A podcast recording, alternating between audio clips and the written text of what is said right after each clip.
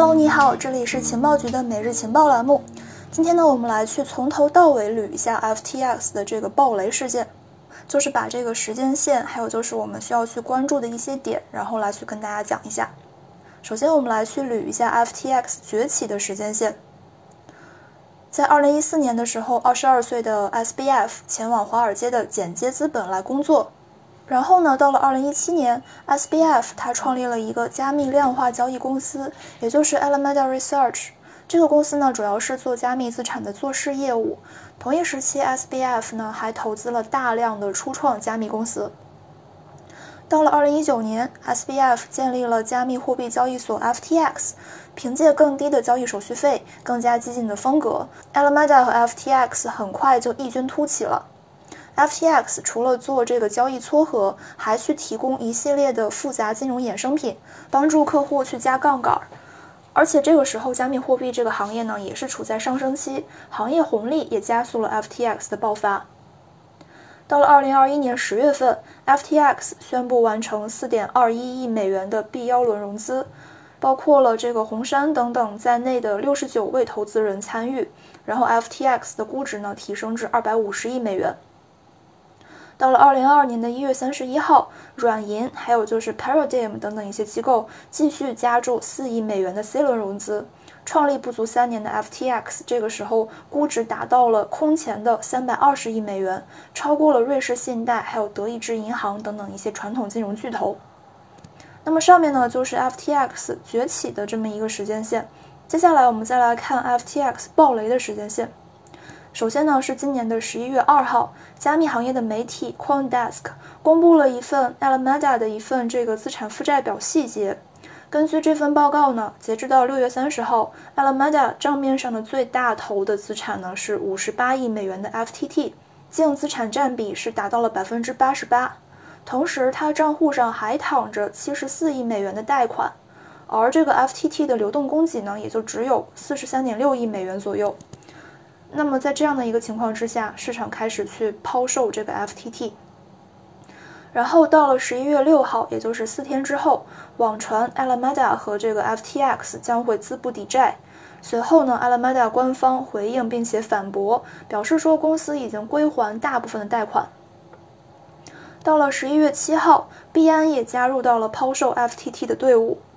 币安称，他会担心 FTT 后面会发生类似于像 Luna 崩溃的一个状况，所以说币安宣布未来几个月内将会抛售账面上的价值二十一亿美元的全部的 FTT 的相关资产。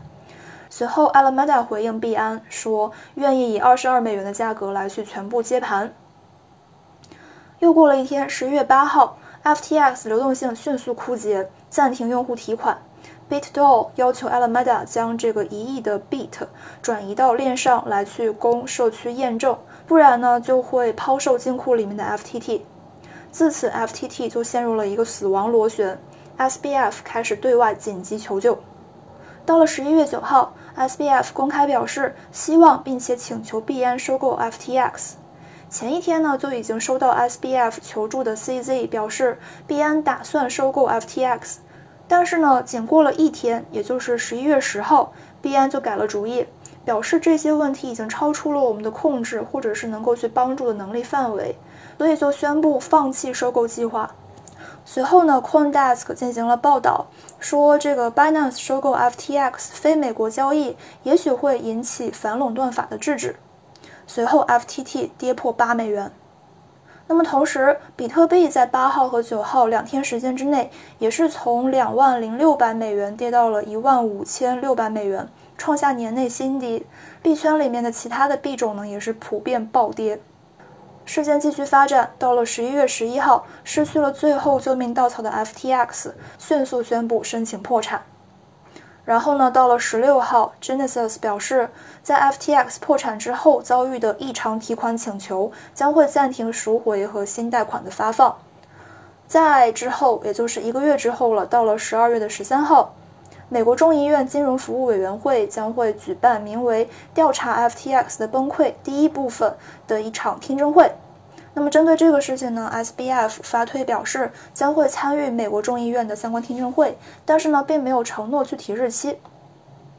好，那么我们现在呢是把这个时间线给捋完了。那接下来我们来去看一下这个事件中哪些事情是我们需要去关注的。首先，第一点就是这个事情之中，媒体是起到了一定的监督作用的。整一个事件导火索其实是 CoinDesk，它公布了一个 Alabama 的一份资产负债表，使得 FTX 流动性危机暴露在了公众的视线范围之内。直接导致了市场开始去抛售 FTT，这也加速了 FTX 的崩盘。还有呢，就是一些做空机构，他们也在去加入这件事情的监管。比如说像这个做空机构相传研究，他在十一月十五号的时候就表示将会重新出山，并且开始去做空 ETH。那么这些做空机构呢，他们会去加强媒体对于行业的监管，然后会更快速度的去刺穿泡沫，有助于行业健康发展。然后我们再来看这个事情对于交易所的一些影响。首先呢，就是它会影响到一些中心化交易所通过默克尔树资产证明来去自证清白。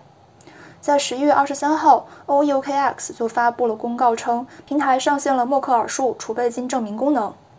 随后呢，这个 Binance 还有 Gate、KuCoin。还有就是火币啊、Bybit 等等多家交易所都分别发布了声明，表示将会公布其默克尔树储备证书来去提高透明度。第二个影响就是它能够去促进行业自律组织的形成，这一点呢是跟传统金融相比较而言的。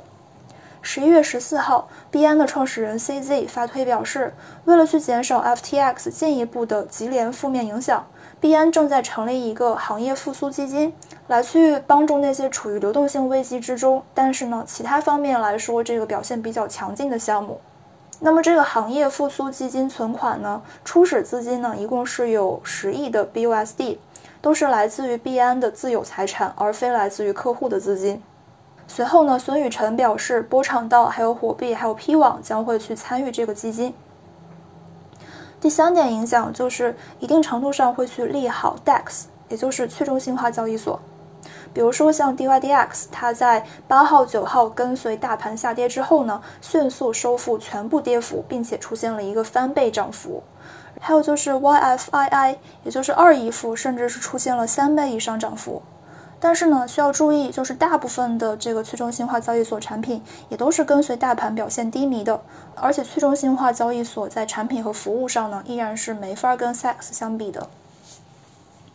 下一个部分，我们来看受到波及的机构。十一月十八号消息，加密交易和借贷机构 Genesis 在本周暂停赎回之前，正在向投资方寻求十亿美元紧急贷款。理由呢，就是它的这个资产负债表上的某一些流动性不足的资产，导致发生流动性紧缩的情况。Genesis 呢，其实是灰度的兄弟公司，二者的母公司呢，其实都是这个呃 Digital Currency Group，也就是 DCG。作为华尔街为数不多的专注于区块链和数字货币投资的金融巨头，DCG 呢，也是世界上最大的加密货币投资基金。触角几乎是伸到了区块链基础业务的每一个角落，包括前面所提到的加密行业最大的媒体机构 CoinDesk，也是其众多子公司之一。今年五月份的三件资本暴雷中呢，DCG 为 Genesis 承担了十二亿美元的债务，而在第二次踩雷 FTX 之后，Genesis 又获得了 DCG 的一点四亿美元的股权注资。FTX 旗下的衍生品交易平台 LedgerX 正在挂牌出售。LedgerX 作为在美国商品期货交易委员会注册的衍生品交易平台，是 SBF 在华盛顿诸多努力的基石，也被认为是跟 FTX 相关的最有价值的资产之一。第四个事情呢，就是对 FBF 系列的币的影响。首先，第一个是 FTT，FTT 是 FBX 的平台币，然后是一个 ERC20 代币。主要呢是靠交易所业务来去支撑的。那 FTX 破产之后，它其实就没有什么内在价值了。然后是 SOL，它呢是这个公链代币，但是中心化是比较严重的，安全性也出现过问题。Solana 基金会因为 FTX 损失了一点八亿美元。然后呢就是 SRM，Serum 作为 Solana DeFi 基础设施的基石之一，在 FTX 崩溃之后带来的不再是高速和低成本，而是开始迅速走向失效和瓦解。十一月十三号，因为担心 Ethereum 可能已经在这个 FTX 黑客攻击之中受到了损害，所以说 Solana 的开发人员紧急对 FTX 所开发的这个 DEX Ethereum 进行了分叉。目前来说，这个分叉版本的 Serium 的交易量呢，它的交易量还有流动性呢，已经接近于零了。最后是 MAPS 和 OXY。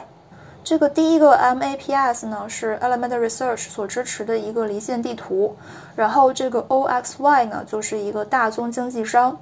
那么这两个项目，它们超过百分之九十五的代币供应都是存放在这个 FTX 之中的，所以说它们也是有点就是很受影响。第五个方面是对于行业监管的影响。十二月十三号，美国众议院金融服务委员会将会举办名为“调查 FTX 的崩溃”第一部分的一场听证会，这也将会有助于推动加密行业的这个呃立法监管的一个加快实施。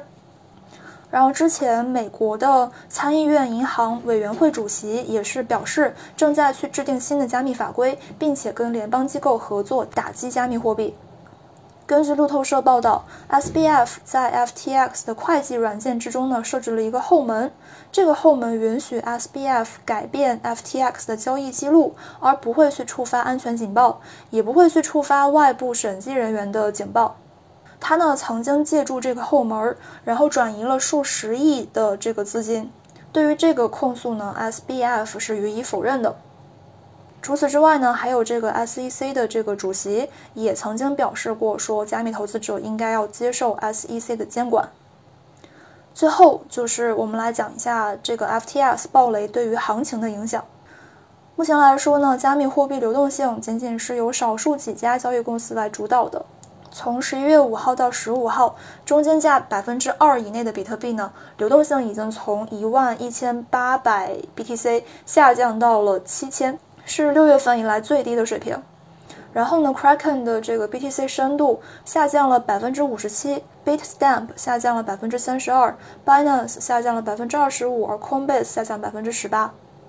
但是呢，FTS 暴雷和五月份的 Luna 暴雷相比，市场呢并没有出现一个螺旋式下跌，比特币只是在八号和九号两天出现了暴跌，随后呢就开始了低位小幅反弹，而且部分的强势代币都没有创出年内新低，就比如说像 ETH、还有 OKB、Matic、LTC，还有这个二姨夫等等，它们的走势都是比较强劲的，这或许暗示着市场已经逐渐接近了本轮熊市的底部附近。